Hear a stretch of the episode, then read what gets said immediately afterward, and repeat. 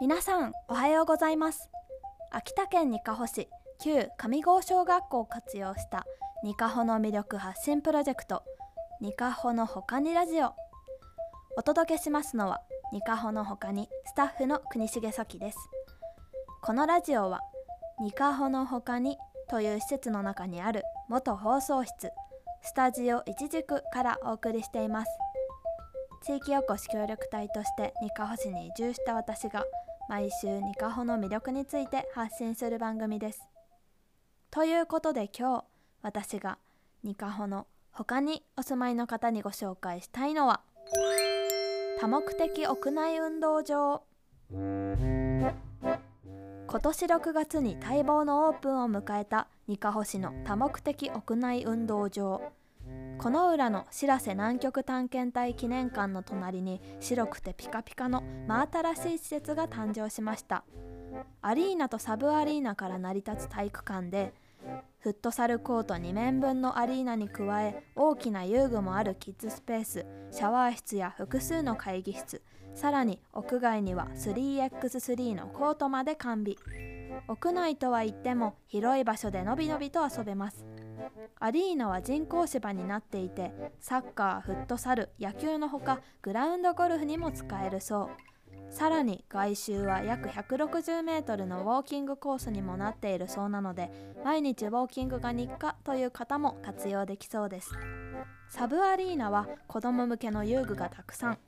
トランポリンやクライミングボールサイバーホイールといって中に入れる大きな筒のような遊具などここでしか触れられないようなものばかり。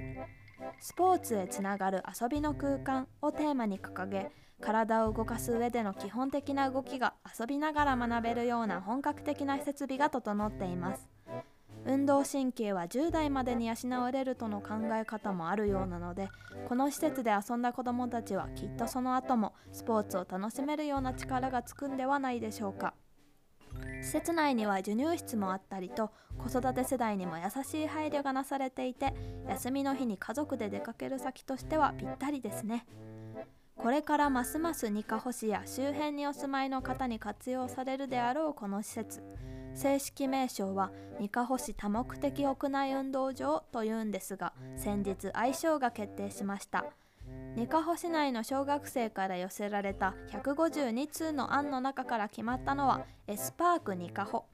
スポーツの頭文字の S とみんなが集まるパークを組み合わせた名前だそうです。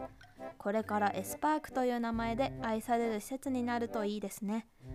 にかほ市にお住まいの方は中学生まで無料。大人や市外の方も数百円単位で利用できます。雨が降っている時や夏の暑すぎる時期冬の雪が積もる時期など屋内で運動できる場所は活躍する時も多そうですね。